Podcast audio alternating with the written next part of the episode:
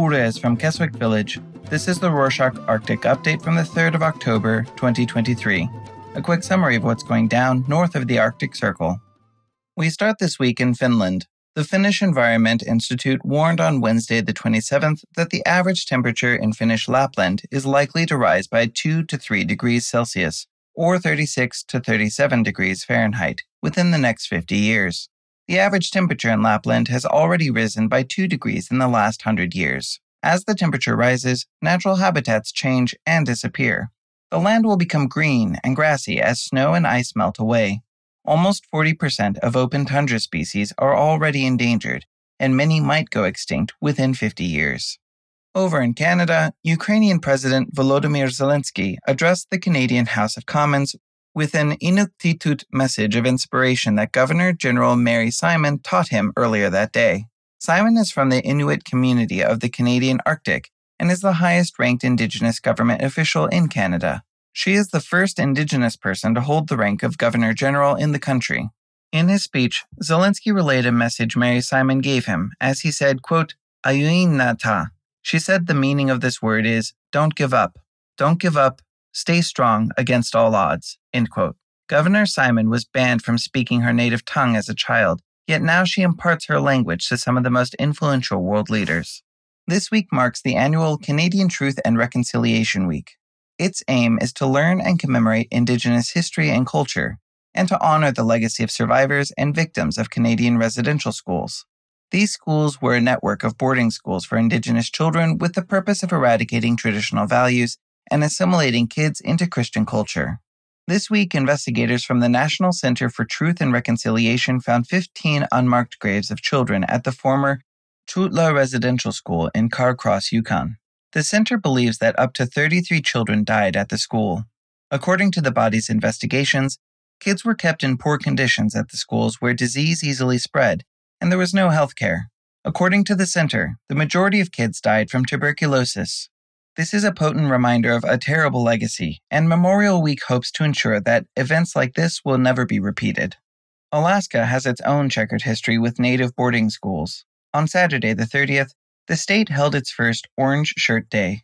Originally just a Canadian day of remembrance for the tragedies committed at residential schools, this year Alaska joined the festivities. This marks a shift in public policy as schools are now no longer suppressing the history of Indian boarding schools and instead aiming to teach and heal from the state's painful past. Remaining in Alaska, this year 10 killer whales have died because they got caught in fishing gear from trawler fishing boats, which use large, deep nets to scoop every fish from the bottom of the sea. From 2016 to 2020, only six whales died due to fishing gear, so the death rate in 2023 is beyond the average. The federal government is carrying out an investigation into the reasons behind the deaths and is analyzing what measures can be taken to prevent further killer whales from being slain. From whales to bears, the fight to protect polar bears took an important step forward this week. A new report by Dr. Steven Amstrup has closed a legal loophole that prevented polar bears from receiving appropriate protections. In 2008, the U.S. introduced the Endangered Species Act, and the polar bear was, quote, the first species ever to be listed due to future threats from human caused global warming, end quote. However, the U.S. Department of Interior then declared the link between climate change and polar bear health was not clear enough, and therefore would not receive protection from climate change. Since then, Dr. Amstrup has worked to prove that climate change is the main threat to polar bears. The animal will now once again be listed as a climate vulnerable species, and the U.S. government will be required to create specific conservation plans to protect the species. Polar bears are known as a keystone species, which means that they have the biggest impact on the ecosystem of any species. That's why protecting the polar bear is so important to the Arctic. If you want to learn more, Protect the Arctic has written a great summary on this subject with a link in our show notes. Now we go to Greenland, where the government has undergone a cabinet reshuffle this week. The most significant change is that Vivian Motzfeldt, the Foreign Affairs Minister, will take on the additional duty of Minister of Independence. Her department has been tasked with drafting a new independent constitution and progressing work on the formation of a Greenlandic nation state independent from the Danish Empire. Let's go over to Russia, where a military vessel will be touring the northern coast throughout September to host a propaganda tour for towns across the Russian Arctic. The 135 meter long vessel can normally hold 13 battle tanks but has instead been packed with war trophies collected from Ukraine. The propaganda campaign is named Strength Through Truth, or Sila v Pravda, and attempts to promote a picture of a victorious Russia. According to the Russian armed forces, at least 20,000 people, many being schoolchildren, have visited the display in the last month.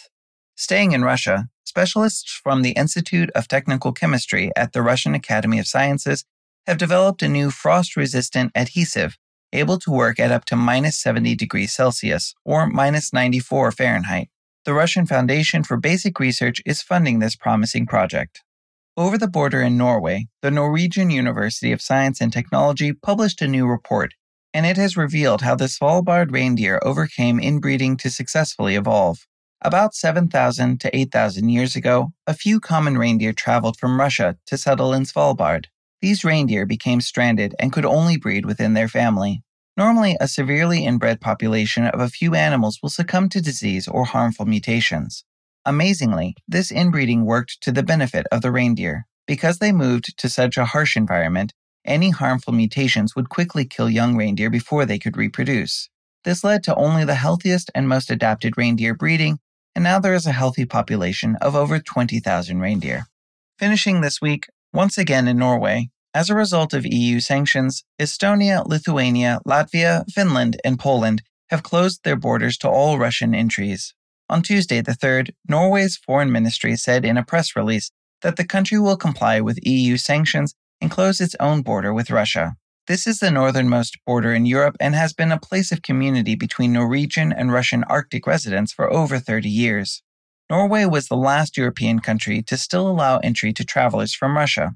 EU member states have been frustrated that Russian travelers entered Norway via this border on the Kola Peninsula and then traveled on to other European countries, therefore avoiding EU closed borders but legally entering Europe.